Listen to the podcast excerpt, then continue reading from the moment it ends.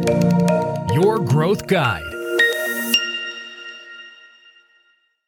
Γεια σας, είμαι ο Κάλλος Τηλικυριάννα από το Your Growth Guide και σήμερα θα συζητήσουμε για ένα τεχνικό θέμα.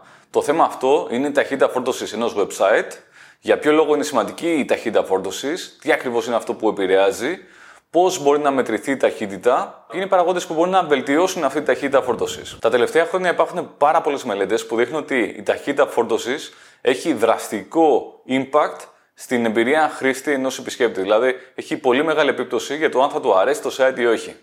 Ένα site το οποίο φορτώνει γρήγορα προδιαθέτει το χρήστη να μείνει μέσα, να πλοηγηθεί, να μείνει παραπάνω χρόνο, να δει παραπάνω σελίδες, προϊόντα, αυξάνει την πιθανότητα κάποιος να αγοράσει το προϊόν, να κάνει conversion ή να εκδηλώσει ενδιαφέρον συμπληρώνοντας κάποια φόρμα. Επίσης, σε sites ειδησιογραφικά βλέπουμε ότι αυξάνει το χρόνο παραμονής στις σελίδες που βλέπει ένας επισκέπτης, άρα ανεβάζει και το διαφημιστικό revenue που έχει το ειδησιογραφικό site.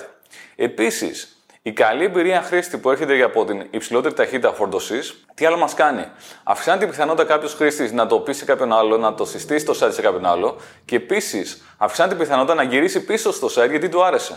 Η ταχύτητα φόρτωση ενός website είναι κάτι το οποίο μπορεί να μετρηθεί πολύ εύκολα αλγοριθμικά. Και γι' αυτόν τον λόγο δεν προκαλεί εντύπωση το γεγονός ότι αυτή η ταχύτητα φόρτωσης αποτελεί κριτήριο για τις οργανικές κατατάξεις ενός site ψηλά στην Google, στις μηχανές αναζήτησης, δηλαδή παίζει ρόλο στο SEO η ταχύτητα φόρτωσης, στο SEO πιο σωστά. Επίσης, η ταχύτητα φόρτωσης μετριέται και στο Google Ads Quality Score. Δηλαδή, όσο πιο γρήγορα φορτώνει ένα site, μια landing page, τόσο καλύτερο δείκτη ποιότητας θα έχει αυτή η ιστοσελίδα, αυτό το landing page. Το οποίο σημαίνει με την σειρά του ότι θα μειώσει σε κάποιο βαθμό το κόστος ένα κλικ και θα αυξήσει σε κάποιο βαθμό και τις κατατάξεις της διαφήμισης όπως το βλέπουμε στα αποτελέσματα. Άρα η ταχύτητα φόρτωσης παίζει τεράστιο ρόλο και στο conversion rate και στο SEO αλλά και στο Google Ads Quality Score. Η Google στην προσπάθεια της να βελτιώσει την ταχύτητα φόρτωσης globally σε όλα τα websites γιατί είναι κάτι το οποίο βελτιώνει την εμπειρία χρήστη άρα αυξάνει long term και το διαφημιστικό revenue που μπορεί να έχει η Google από διάφορες πηγές.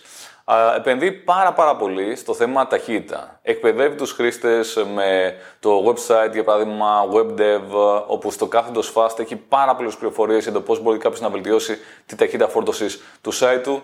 Επίσης, κάθε τόσο βγάζει νέες τεχνολογίες, όπως για παράδειγμα το Google AMP, βγάζει το PWA, βγάζει τη μέθοδο συμπίεσης βελτιστοποίησης εικόνων, το WebP, οπότε είναι πάρα πολλά αυτά που κάνει η Google έτσι ώστε να αυξήσει την ταχύτητα φόρτωσης globally σε όλα τα sites και να παρακινήσει τους ε, web developers. Μάλιστα η Google ανακοίνωσε πρόσφατα τα τρία βασικά web vitals, τα core web vitals, τα οποία θα λαμβάνει υπόψη όσον αφορά την αξιολόγηση ταχύτητας ενός site και την εμπειρία χρήστη που έχει κάποιος μέσα σε αυτά τα sites και έχει ανακοινώσει ότι από αρχές 2021 θα παίζουν επίσημα ρόλο στο SEO.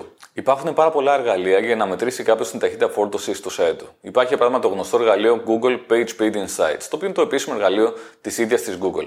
Εκεί μπορούμε να βάλουμε την αρχική σελίδα, τη homepage του website και να δούμε τι score πιάνει. Επίσης, πάντα είναι καλό να βάζουμε και μια εσωτερική ιστοσελίδα, για παράδειγμα την κατηγορία προϊόντων ή τη σελίδα προϊόντος ή το blog post και να δούμε και πέρα τι score πιάνει. Γιατί δεν είναι η ίδια ταχύτητα και στην αρχική και στην εσωτερική σελίδα και καλό είναι και τα δύο να είναι γρήγορα. Άλλα εργαλεία πολύ γνωστά είναι το GD Metrics, είναι το Pingdom, είναι το Web Page Test και επίσης ένα πολύ ενδιαφέρον εργαλείο που α, είδα πρόσφατα, ελληνικό εργαλείο, είναι το sitespeed.gr, το οποίο έχει το καλό ότι μετράει τη ταχύτητα φόρτωσης από Ελλάδα. Και αυτό είναι πάρα πολύ σημαντικό γιατί όταν βάζουμε ένα site π.χ. στο GT Metrics ή στο Pingdom, δεν το μετράει από Ελλάδα, το μετράει από κάποιο ξένο server, οπότε και η ταχύτητα φόρτωση που δείχνει δεν είναι η πραγματική που βλέπει ένας Έλληνας επισκέπτης. Όλα αυτά τα εργαλεία βγάζουν μετά κάποια score, βγάζουν κάποια δεδομένα. Χρειάζονται λοιπόν προσοχή στην ανάλυση των δεδομένων και χρειάζεται και γνώση για το πώς θα αξιοποιήσουμε αυτά τα δεδομένα για να φέρουμε μετά τη βελτίωση ταχύτητας που τόσο πολύ επιθυμούμε. Επίσης, άλλο σημαντικό είναι να κάνουμε τη σύγκριση με ανταγωνισμό. Δηλαδή, αν το δικό μας site είναι π.χ. στο μέσο όρο των websites, ίσως να μην είναι το number one που πρέπει να δούμε όσον αφορά το digital marketing και να πρέπει να πάμε το focus κάπου αλλού. Αν όμως το site είναι από τα πιο αργά σε σχέση με τον ανταγωνισμό, τότε σίγουρα παίζει τεράστιο, τεράστιο ρόλο το να αυξήσουμε άμεσα την ταχύτητα γιατί θα βελτιώσει μετά με τη σειρά του το SEO, το Google Ads Quality Score και πολλά πολλά άλλα όπως είναι το conversion rate. Πάμε να δούμε τώρα τους παράγοντες που παίζουν ρόλο στην ταχύτητα φόρτωσης ενός website.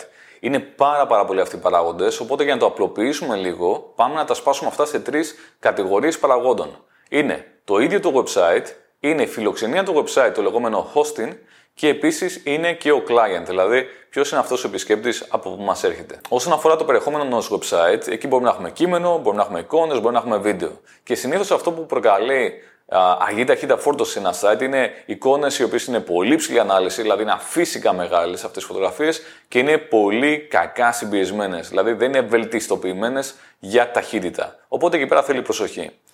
Είναι αυτονόητο ότι ένα website το οποίο είναι πολύπλοκο, είναι φτιαγμένο σε μια πολύ σύνθετη πλατφόρμα, έχει πάρα πάρα πάρα πολύ περιεχόμενο. Π.χ. έχει εκατοντάδες χιλιάδες ε, σελίδες ειδησιογραφικό. Έχει δεκάδες χιλιάδες προϊόντα, e-shop. Ένα τέτοιο site και μάλιστα ένα site το οποίο έχει και εμπόλικη επισκεψιμότητα, σίγουρα θα έχει περισσότερες απαιτήσεις όσον αφορά την φιλοξενία του. Επίσης, είναι χρήσιμο εδώ πέρα να κάνουμε μια παρένθεση σχετικά με τις πλατφόρμες και ιδιαίτερα τις πλατφόρμες ανοιχτού κώδικα. Τι εννοώ με αυτό; Υπάρχουν διάφορες πλατφόρμες γνωστές όπως είναι WordPress, Joomla, OpenCart, Magento, PrestaShop κτλ. Πάρα πολλές πλατφόρμες. Κάποιες πλατφόρμες natively είναι βαριές, όπως για παράδειγμα το Magento 2. Κάποιες άλλες πλατφόρμες είναι ελαφριές, όπως για παράδειγμα OpenCart και PrestaShop. Αυτό δεν σημαίνει ότι μια πλατφόρμα είναι καλύτερη από την άλλη, γιατί κάθε πλατφόρμα έχει τα θετικά και τα αρνητικά της. Το θέμα όμως είναι ότι εάν πάμε σε μια βαριά πλατφόρμα, σίγουρα θέλουμε και ένα σαφώς πιο δυνατό σερβερ, super βελτιστοποιημένο για αυτή την πλατφόρμα. Επίσης, όταν μιλάμε για πάρα πολλές σελίδες ή πάρα πολλά προϊόντα, π.χ. θέλουμε να βάλουμε 100.000 προϊόντα, δεν θα πάμε σε WordPress γιατί δεν είναι φτιαγμένο για αυτό το σκοπό. Εκεί θα πάμε σε κάποιες πλατφόρμες που είναι καθαρόιμες για e-shop. Πάμε να δούμε τη δεύτερη κατηγορία παραγόντων που έχει να κάνει με την φιλοξενία, το web hosting. Και εκεί είναι σύνθετα τα πράγματα. Και τι εννοώ; Υπάρχουν πάρα πάρα πολλές εταιρείες που πουλάνε φιλοξενία. Στην Ελλάδα, στην Αγγλία, Γερμανία, παντού πάρα πολλές εταιρείες. Και μάλιστα έχει γίνει πολύ πιο σύνθετο το πράγμα τελευταία, γιατί δεν είναι μόνο το dedicated hosting ή το shared hosting, αλλά έχουμε και cloud hosting, VPS, VMs, Kubernetes και πολλά πολλά άλλα. Οπότε είναι δύσκολο ένας uh, μέσος χρήστης του διαδικτύου να αποφασίσει για το πού να φιλοξενήσει το site του. Υπάρχουν hosting με 10 ευρώ το μήνα ή και λιγότερο, υπάρχουν και hosting με 100 ευρώ plus το μήνα. Και εκεί πέρα κάποιος ειδικός πρέπει να πει τι θεωρεί ότι είναι καλό όσον αφορά τη ταχύτητα και το scaling, δηλαδή να μπορεί να σηκώσει μικρή ή πολύ μεγάλη επισκεψιμότητα όταν, για παράδειγμα, γίνεται ένα promotion ή κάποια διαφήμιση στην τηλεόραση ή κάπου αλλού. Υπάρχουν πολλά που παίζουν ρόλο στην ταχύτητα φόρτωσης όσον αφορά τη φιλοξενία. Για παράδειγμα, μπορεί κάποιος να πάει το site του σε ένα πολύ δυνατό server με φοβερή CPU, με μπόλικη μνήμη, με εξαιρετικούς σκληρούς δίσκους. Αλλά αν αυτός ο server είναι αρκετά φορτωμένος, δηλαδή έχει υψηλό load, γιατί έχει πάρα, πάρα πολλά απαιτητικά sites μέσα με μπόλικη επισκεψιμότητα, και μάλιστα αυτός ο οποίος μανατζάρει το server έχει βάλει περιορισμούς, έχει βάλει resources limits σε κάθε account, τότε σίγουρα δεν θα έχουμε καλή ταχύτητα φόρτωσης. Μάλιστα, οι πιο πολλοί servers που είναι για shared hosting, δηλαδή φθηνή οικονομική φιλοξενία που σε ένα server βάζεις πολλούς, δεν είναι βελτιστοποιημένοι για ταχύτητα, αλλά είναι βελτιστοποιημένοι για να χωρέσουν πάρα, πάρα πολλά accounts μαζί, έτσι ώστε να είναι και πιο οικονομικά συμφέρον για την εταιρεία hosting. Πάμε τώρα στην τρίτη κατηγορία παραγόντων που έχει να κάνει με το client, δηλαδή έχει να κάνει με τη μεριά του χρήστη, του επισκέπτη του site. Αν αυτός ο χρήστης έχει παλιά συσκευή, έχει για παράδειγμα ένα πολύ παλιό laptop ή έχει ένα κινητό που το έχει αρκετά χρόνια και μάλιστα μπαίνει με ταχύτητα η οποία δεν είναι 4G, 5G αλλά είναι 3G, πιο αργή ταχύτητα. Σίγουρα αυτός ο χρήστης θα δει ότι το site φορτώνει αργά. Δηλαδή, όλο αυτό εξαρτάται και από το πόσο δυνατή είναι η συσκευή και το πόσο καλή είναι η ταχύτητα σύνδεσης με το διαδίκτυο. Αν σας αρέσουν τα πιο προχωρημένα, πάμε να μπούμε και πιο βαθιά. Υπάρχουν πολλές τεχνολογίες που φέρνουν υψηλότερη ταχύτητα φόρτωσης. Για παράδειγμα, HTTP2, gzip, deflate, broadly, expires, συμπίεση εικόνων με WebP, νέες τεχνολογίες, Google AMP, PWA. Υπάρχουν πάρα, πάρα πολλά που μπορούν να φέρουν πιο υψηλή ταχύτητα φόρτωσης. Υπάρχουν και κάποια που χρειάζεται κάποιος να είναι προγραμματιστής για να τα αντιληφθεί, όπως για παράδειγμα το πώς θα κάνει minimize τα HTTP requests, πώς θα κάνει τον DOM πιο ελαφρύ και πάρα πολλά άλλα. Αν βέβαια κάποιος δεν είναι τεχνικός, θα πρέπει να απευθυνθεί σε τεχνικούς για να του εξηγήσουν τα παραπάνω και το πώς μπορεί να τα αξιοποιήσει. Πάμε να δούμε λίγο για το θέμα πλατφόρμα. Όλες οι πλατφόρμες, λίγο πολύ καινούριε πλατφόρμες, υποστηρίζουν κάποια μορφή caching. Οπότε, καλό είναι κάποιος να δει αν έχει ενεργοποιηθεί αυτή η μορφή caching και αν δουλεύει στο βέλτιστο βαθμό. Αυτές οι τεχνολογίες ενδέχεται να απαιτούν και κάποια υποδομή από τη μεριά του server. Μπορεί π.χ. να απαιτούν Memcache, Redis, Varnish κτλ. Αν ένα site είναι αργό, καλό να γίνει ένα speed audit από μια εταιρεία η οποία είναι εξειδικευμένη σε αυτό και στην συνέχεια, αφού βγει το συμπέρασμα, να δει αυτή η εταιρεία πώς μπορεί να βελτιστοποιήσει την ταχύτητα. Επίσης, μπορεί να αξιοποιήσει το profiling και να δει ποια είναι τα bottlenecks, δηλαδή πού είναι ακριβώς εκεί πέρα που χάνει ταχύτητα, πού είναι οι πιο μεγάλες διαρροές. Εκεί μπορεί να δει για παράδειγμα ότι φταίει κάτι στην PHP, κάποιο κακογραμμένο σκριπτάκι, μπορεί να δει ότι υπάρχει κάποιο λάθος κάτι κακογραμμένο στη MySQL που απαιτεί πιο έξυπνο query ή κάποια βελτιστοποίηση του MySQL server ή εναλλακτικό MySQL server. Οπότε χρειάζονται προγραμματιστές σε υψηλό level για να κάνουν αυτή τη βελτιστοποίηση. Πάμε να δούμε και κάποια πιο πρακτικά ζητήματα. Αν έχετε πρόσβαση στο διαχειριστικό και δείτε ότι έχετε πάρα μα πάρα πολλά plugins τα οποία είναι άχρηστα, μιλήστε με τους προγραμματιστές, μήπως κάποια από αυτά μπορούν να ξυλωθούν. Επίσης, αν έχετε βάλει εικόνες οι οποίες δεν είναι καλά βελτιστοποιημένες, βελτιστοποιήστε τις με κάποιο εργαλείο, manually, είτε βάλτε κάποιο αυτόματο εργαλείο. Επίσης, δείτε αν μπορείτε να πάτε σε πιο καινούργια έκδοση της πλατφόρμας, γιατί συνήθως οι πιο καινούριες εκδόσεις της πλατφόρμας είναι και πιο γρήγορες στην ταχύτητα φόρτωσης. Μπορείτε επίσης να βάλετε από πάνω ένα CDN, όπως είναι το Cloudflare ή το Cloudflare Pro, την πληρωμένη έκδοση, το οποίο θα φέρει και αυτό καλύτερη ταχύτητα φόρτωσης.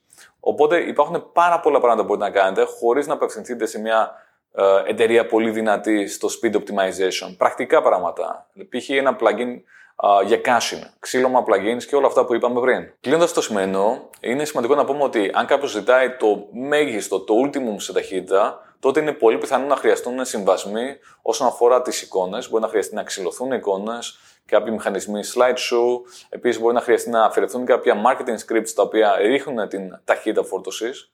Και άλλο πολύ σημαντικό είναι ότι όσο πιο μεγάλο score θέλουμε να πιάσουμε και ιδιαίτερα στο Google Page Speed Insights, τόσο πιο δύσκολο γίνεται. Δηλαδή, η δυσκολία αυξάνεται καθώς προχωράμε στο score. Είναι πολύ εύκολο κάποιος να πάει από το 10 στο 20. Αλλά το να πάει από το 40 στο 80 για παράδειγμα μπορεί να είναι πολύ δύσκολο και πάρα πολύ κοστοβόρο. Οπότε εκεί πέρα θα πρέπει να λάβουμε υπόψη πολλά πράγματα για να δούμε κατά πόσο είναι οικονομικά συμφέρον να κάνουμε αυτή την βελτιστοποίηση ταχύτητας και Google Page Speed score. Σίγουρα το θέμα ταχύτητα φόρτωση είναι καθοριστική σημασίας γιατί παίζει ρόλο στην εμπειρία χρήστη, παίζει ρόλο στο SEO και στο Google Ads Quality Score. Οπότε ελπίζω να βρήκατε το σημερινό πάρα πολύ χρήσιμο και να σας παρακινήσει να κάνετε βελτιώσεις στο site σας.